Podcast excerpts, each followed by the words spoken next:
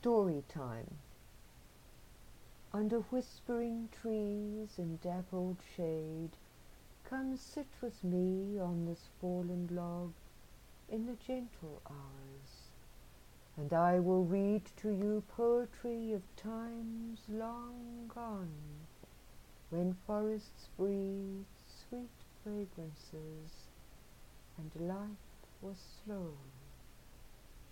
Feel your worries slip away to the leaf soft carpet, unwelcome, as you step into this wonder world of magic tales and mystery.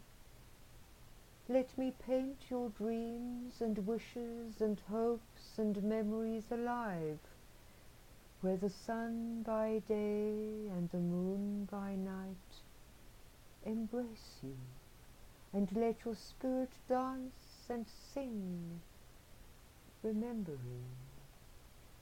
And when the poems end, as all must do, may you arise, and may your workaday be soft-edged and bright-hearted.